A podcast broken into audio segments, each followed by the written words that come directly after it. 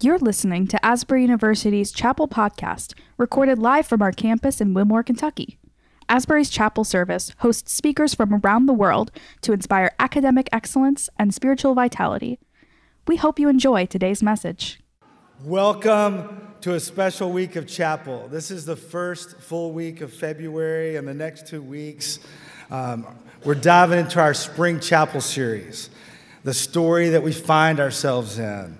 And as followers of Jesus, we find ourselves in a story of transformation, a lifelong journey of knowing Jesus and trusting his work in our life. On Friday, Kathy Cook said it like this Own with integrity who God wants you to be. Live long and strong and find out why you are the you that you are. And those words have been reverberating in us even coming into this week. This is the journey of spiritual formation. In our chapel series, the next two weeks, we'll dive deep into our core design, ultimately aimed to shape us like Jesus.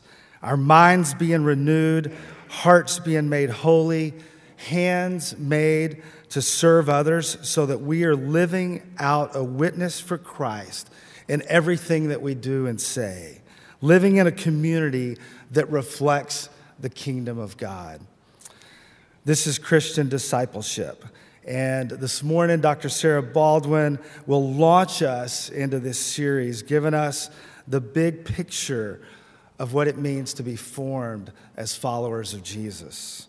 And uh, if you would stand, our call to worship this morning is from Philippians chapter 2, verses 1 to 5.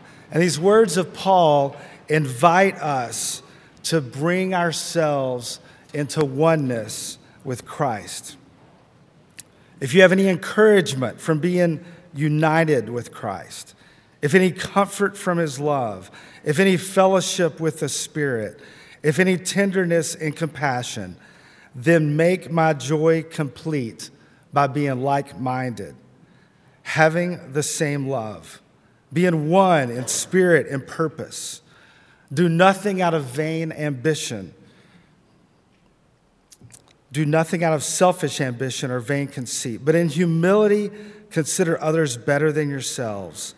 Each of you should look not only to your own interest, but also to the interest of others. Your attitude should be the same as that of Christ Jesus. Listen to this word from the Lord. It says, okay, we're starting out, we're starting out a heavy word. We're not going to spend our whole time there, but we're starting out with a really heavy word. It says, Woe to you, scribes and Pharisees, hypocrites! For you tithe mint, dill, and cumin, and have neglected the weightier matters of the law justice, mercy, faith. It is these you have ought to have practiced without neglecting the others. You blind guides. You strain out a gnat, but swallow a camel. Woe to you, scribes and Pharisees, hypocrites, for you clean the outside of the cup and of the plate, but inside you are full of greed and self indulgence. Woe to you, scribes and Pharisees, hypocrites, for you are like white, like whitewashed tombs, which on the outside look beautiful, but inside are full of the bones of the dead and all kinds of uncleanness. I think it's probably fair to say that Jesus is not a fan of fakes. And we know right now in our world there's a lot of deep fakes going around. I heard that word just a few years ago, and now it's just common vocabulary. And it usually means something that's been digital, digitally altered in some way, usually not for that person's benefit. And it's not just images or videos, but there's voice clones, there's fake journalists, there's fake writers and fake media outlets, and deep fakes erode our confidence. In fact, one article says that deep fakes create a zero trust society where people cannot or no longer bother to distinguish truth from falsehood. So, okay, so I have a little test for you, a little test for you. Okay, here is slide number one. Slide number one. One of these people is a real human. Who do you think it is? One of them is a real human. The rest are manufactured by AI. You can go to a website and it will just spit out an AI image. Can you figure out which one is the real human? Okay, tell the person beside you who you think is the real human. Who do you think is the real human?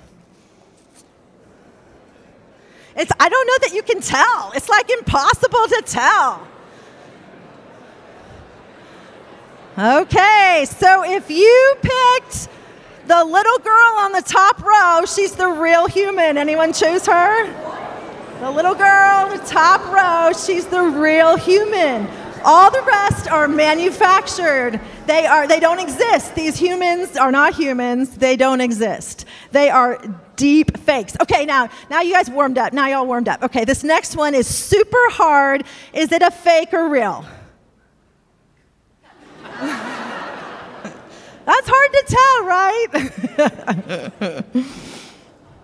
A few years ago, a few years ago, I went camping with my family in the redwoods, and they're like beautiful, those beautiful big trees. And we put up our tent and made our fire, and we kind of joked about all the potential bears in the redwoods. And it got pretty late, and I uh, went to brush my teeth in those little campground restrooms. You know what I'm talking about?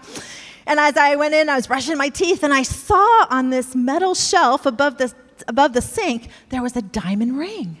It was sparkling in that little like light that comes down from just one light bulb, and it was sparkling, and it caught my attention. I thought, oh, somebody has left their ring here in the campground restroom. Well, I, a whole a good Samaritan thing came over me, as it sometimes, but not always does, unfortunately. But it came over me, and so I took the ring and I began to walk around. This is pretty late. Everyone's like kind of doing their own thing at the campfire. I kind of been walking around at each campfire and I say, is, is it, did anybody lose a ring? No. I go to the next one. Did anybody lose a ring? No. I go to the next one. Did anybody lose, lose a ring? I, I can't find the owner of this diamond ring. And I feel this heightened sense of responsibility that I must find the owner of this ring. And so uh, I go back to my campsite and I put it into the glove compartment in the car and I lock it away. And my husband and I talk, okay, in the morning, I will give it to the park ranger. So that next morning dawns. It's a beautiful, kind of as it is in that part of Northern California. It was like a little cool morning, even though it's summer. And I pack up all of our stuff and I go to the glove compartment and I pull out the ring to get to the, to the park ranger. And, I, and the, the sunlight comes through the trees and it hits it. And I immediately see that not only is the ring a fake, but it's a really big fake. I mean, it's like maybe not even glass, it might even just be plastic. Like, I'm totally embarrassed. My family thinks I'm hilarious. Somehow, I thought the ring was real in the dark. And sometimes it really takes a lot of light to be able to see what is real and what is not. Now, Jesus really cares about people being real disciples, real Christians. And in a world of deep fakes, or perhaps even some shallow fakes, I've also learned that's a term, in a world of fakes, or perhaps just in a world where everyone is trying to get your attention, especially in the Christian world, and they want to get your attention and tell you why you should follow them, why you should give your allegiance to them, why you should align your own sense of who you are, your brand, your thoughts, your identity along with theirs. We have a world in which it is sometimes hard to distinguish between what is real Christianity and what is fake Christianity. And Jesus has strong words for fake Christians, for people who look like they are following Jesus on the outside, but inside it's a hot mess. It's a dirty mess. Now, I don't mean to say that uh, you should be judgmental. I mean, Jesus speaks against that as well. I mean, it's not our work to deci- decide who's going to heaven and who's not, and who do we think is a Christian or who's not. In fact, Jesus says, get the log out of your own eye before you go and pick the speck of dust out of someone else's. But Jesus also says, watch out for false prophets. They come to you in sheep's clothing, but inwardly they are as ferocious as wolves. Jesus also says, by their fruit you will recognize them. Do people pick grapes from thorn bushes or figs from thistles? Likewise, every good tree bears good fruit, but a bad tree bears bad fruit. So, you know that Christianity is a show and tell gospel. We show who we are with our actions, with our ideas, with how we show up in the world, and we tell second. Now, I, I, think we have that kind of backwards, really, in our evangelical world. We tell first, and we maybe show at some point down the line. But Christianity is a show first and tell later kind of faith. I mean, telling is very important. Important. It is the witness of the gospel. It's evangelism. But we have to show our fruit. We have to show and demonstrate that we are real Christians. Not only that, in this world of potential deep and shallow fakes, you need signs to help you discern who are the people that you should be following. And in this world, to me, this seems more important than ever. Apparently, it's been always important back to the days of Jesus to be able to discern who is a Christian that you should follow and who should you not? Now, again, we're not talking about being judgmental about whether or not they are a Christian. That is up to between them and God. But we're talking about you as discerning people, you as leaders and influencers in society, you as being prepared to go into the world in your jobs, your workplaces, your families, your schools, your communities, and churches. You need skills of discernment. You need wisdom. I need wisdom. We need to be able to recognize signs of a real Christian. Now, I have a few for you, and they happen to be right in line with our chapel frames. So I want to introduce them to you. Now, these aren't all of the signs of a real Christian. This is not an exhaustive list, but this is a start. This list brings up renewed mind, kingdom community, heart holiness, and hands of service. And I want you to think about these four frames or these four signs as ways that you can recognize what it means to be a real Christian. Okay, let's look at this through one of the one of the parables that Jesus tells. So Jesus tells this parable in Mark chapter 30. He says, "With what can we compare the kingdom of God?" Or what parable will we use for it?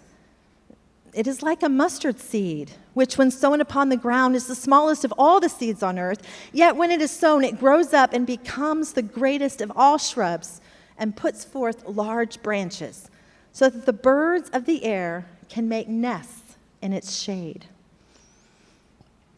Okay, so let's start here in this first verse because I think in this little parable, there's all kinds of truth packed in that helps us understand what are four signs of a real Christian. And let's start at the beginning when it says, With what can we compare the kingdom of God?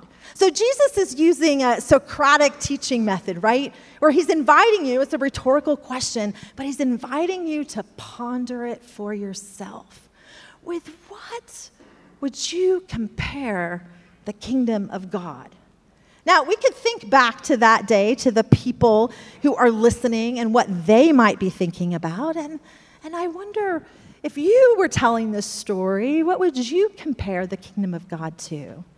So, to the listeners at that moment, kingdoms are very real things. They live amidst the Roman Empire. So, empire is a reality and in their minds, when they hear the kingdom, what do we compare the kingdom to? It is most likely that these listeners are going to have images of the empire. The empire that is strong in both soldiers and horses and chariots and wealth and education and eliteness and power.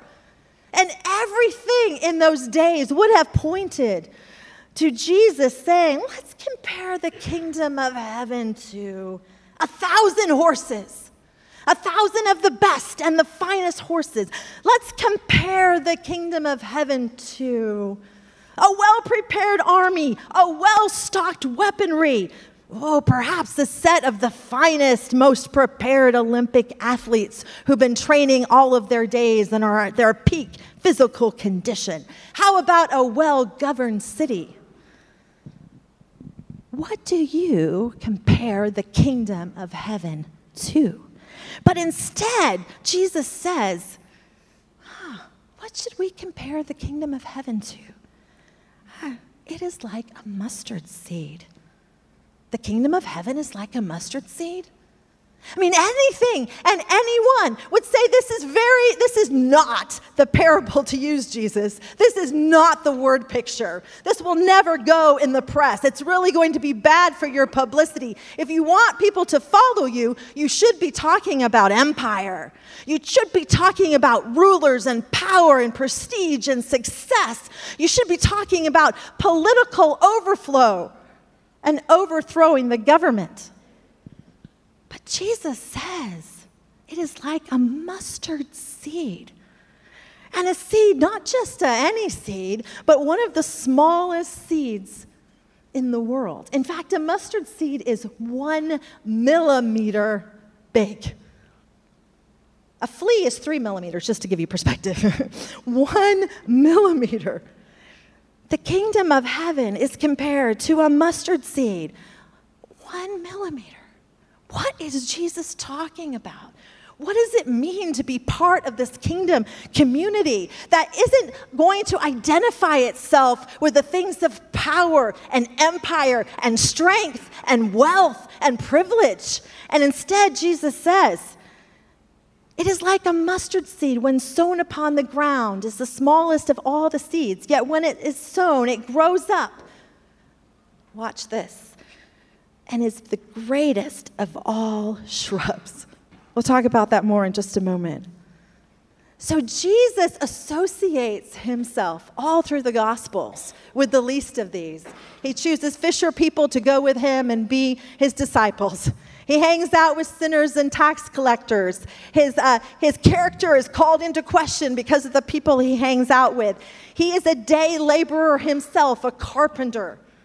He chooses the people that are not at the top, but at the bottom.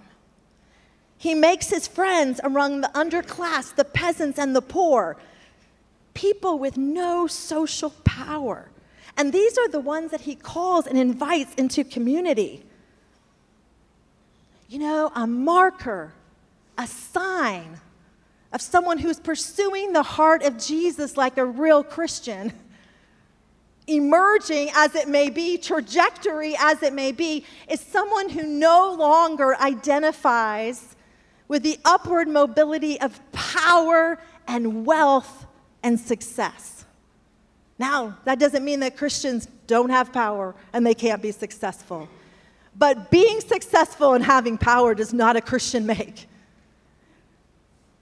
Instead, a real Christian seeks the journey like Jesus of identifying not with what brings the signs of power in a culture, but instead recognizes, like Jesus, that the community is made up with the people that have less social power. That the people who often are considered at the margins are the people that are in the center of Jesus' heart. And you can recognize a person who is a real Christian because they show you with their lives where their heart identifies. Are they more interested in aligning with power and status and success and wealth? Even if they have those things, do they align their identity or are they looking to align their identity with the things of Jesus? The things that bring the most vulnerable and the poor at the center. Now, how that happens can happen in lots of different ways, but the person is marked showing their faith by, their, by their, how their heart is showing up in the world. A kingdom community is a multi ethnic, every nation, tribe, and tongue community It's a community that's made up of the poor and the marginalized and the vulnerable, and people like us who are educated and have power and privilege. But it means that the weakest people are not the, on the edges, meant to be ignored, but they're at the center with the heart of Jesus. So it's this kingdom community that when it is planted in the soil, it begins to grow and becomes the greatest of all shrubs, putting forth great branches.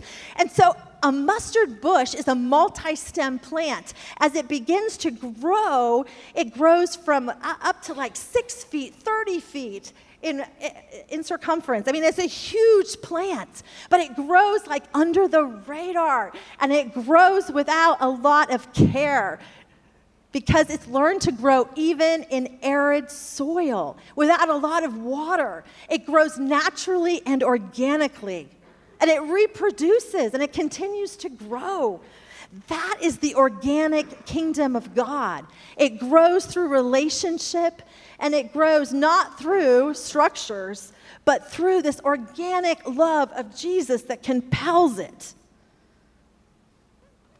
It grows through great branches that begin to extend to all corners of the earth.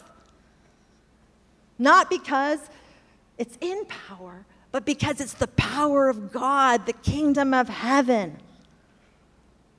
You know, it's kind of like our own hearts, heart holiness. That real Christians who want a sign is a heart that continues to grow more holy. One thing about the mustard bush is that it continues to, to like grow and it keeps other things from growing in the soil. Like it grows so rapidly and so connectedly, and it makes such, and it grows so broadly. So, in the same way with heart holiness, when the holy seed of God is planted in your heart. It grows organically as you turn your eyes and heart to Jesus, and it begins to grow and fill you up with holiness. So there's frankly no room for sin to take root. A sign of a real Christian is someone whose heart holiness continues to grow and grow and grow. So there simply isn't room for sin to take root. Now, these things don't happen overnight. But as you're paying attention and giving attention to be discerning to leaders and disciplers and pastors, you're looking to see does their heart continue to grow in the ways of holiness? Does it continue to have less sin abound and more Jesus and more Jesus and more Jesus and more Jesus? And then the scripture says, when the seed is sown, it grows up and it becomes the greatest of all shrubs and puts forth large branches so that the birds of the air can make nests in the shade. Jesus is a real fan of birds. He talks about birds, cares about birds. he says, like, he, he cares for the, for the sparrows that fall. In Psalm 84, it tells us that at his altar, at, at the altar in the temple, there's this poetry around that even the birds can make their nests in the altar. Like there's something about this idea of the kingdom of heaven, of the kingdom community being a place where even birds can find their homes. And I wonder what that says about being a real Christian, about your faith showing up in real ways. And I think it could mean that as we follow Jesus, our lives create space for others. Our uh, lives create space for those people, some hospitality, some space for people to dwell alongside with us. It means that our lives demonstrate a way of being in the world that is open to creating family for others. That we take note of vulnerable people and issues and make space for them in our lives. We're known as real Christians. Real Christians use not only their voice to give witness to Jesus, but their lives demonstrate the gift of who they are, including their resources. Now, I said a few moments ago the seed goes into the soil. You know, Pastor Greg read that passage for us in Philippians, Philippians 2 where Jesus uh, did not consider equality with God something to be grasped, but instead made himself nothing, taking on the very nature of a servant, and became obedient to death, even death on a cross. So, as much as this little parable is about what it means to be the kingdom community, what does it mean to be that organic community so filled up with God that we overflow with holiness like sin can't get a root? To be the kind of community where we make space for others to dwell with us, to make their home in our community. But there's also this piece about the soil in the ground. You know, a seed in the soil, in the ground. And when the seed is planted into the darkness of the ground, it begins to grow and transform. And that's really what happened when Jesus became obedient to death. Jesus did not think of himself like a deity that didn't need to do what God had called him to do. But instead, his very being became a sacrifice. Instead, he spent three days in the tomb, like the ground, to be transformed. And this mind of Christ, this way of Christ, gives us a sign of what it means to be a real Christian. Because Jesus demonstrated for us a life that gave itself away sacrificially but not without hope. It says that Jesus gave himself away, came obedient to death, and God glorified him. And through his radical, radical surrender, the hope of the world comes. You know, there's a little story about this humility and hope that Jesus demonstrates uh, that I think back onto when I was just graduating from Asbury. And I, I, went all the way around the world to a city, Calcutta, India, and it really transformed me in so many ways because I got to see with my own eyes the profound human suffering. And I've never been different because I also saw Jesus there. And I went to serve in Mother Teresa's Home for the Dying and Home for Handicapped Children. And one of these images has just really shaped my understanding of Jesus. And if you go down to the very inner place in Calcutta, India, this place called Kalighat, you find Mother Teresa's Home for the Dying. And, and when I went there, uh, there was just crowds and mobs of people that were actively dying in the streets. And Mother Teresa and her missionaries of charity in their white robes with their blue lining around their face, they would bring in the people that were dying in the gutters, the true destitute people, and they would care for their bodies and breathe words of faith and peace and prayer as they died. It was a, a holy hospice in a place where there was no hospice, and thousands of people were dying tragically. Down in Kalighat as well, there was also this temple to the goddess Kali. And the goddess Kali uh, demanded constant blood offerings. And so uh, people would bring their, their goat or their sheep, even then, to pour out a blood offering to appease the goddess.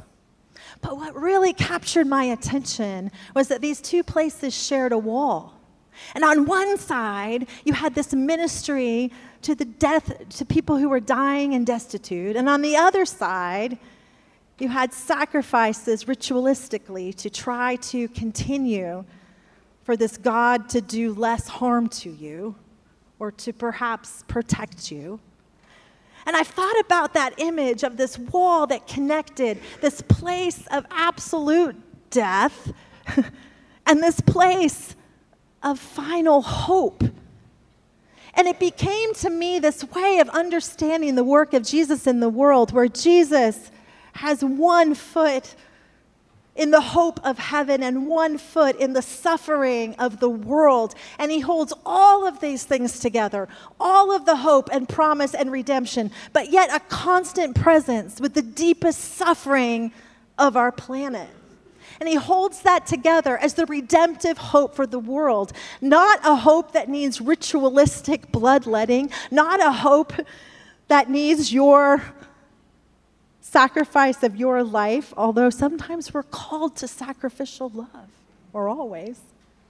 But Jesus holds all of the hope and the humility of the world. It is the renewed mind of Christ.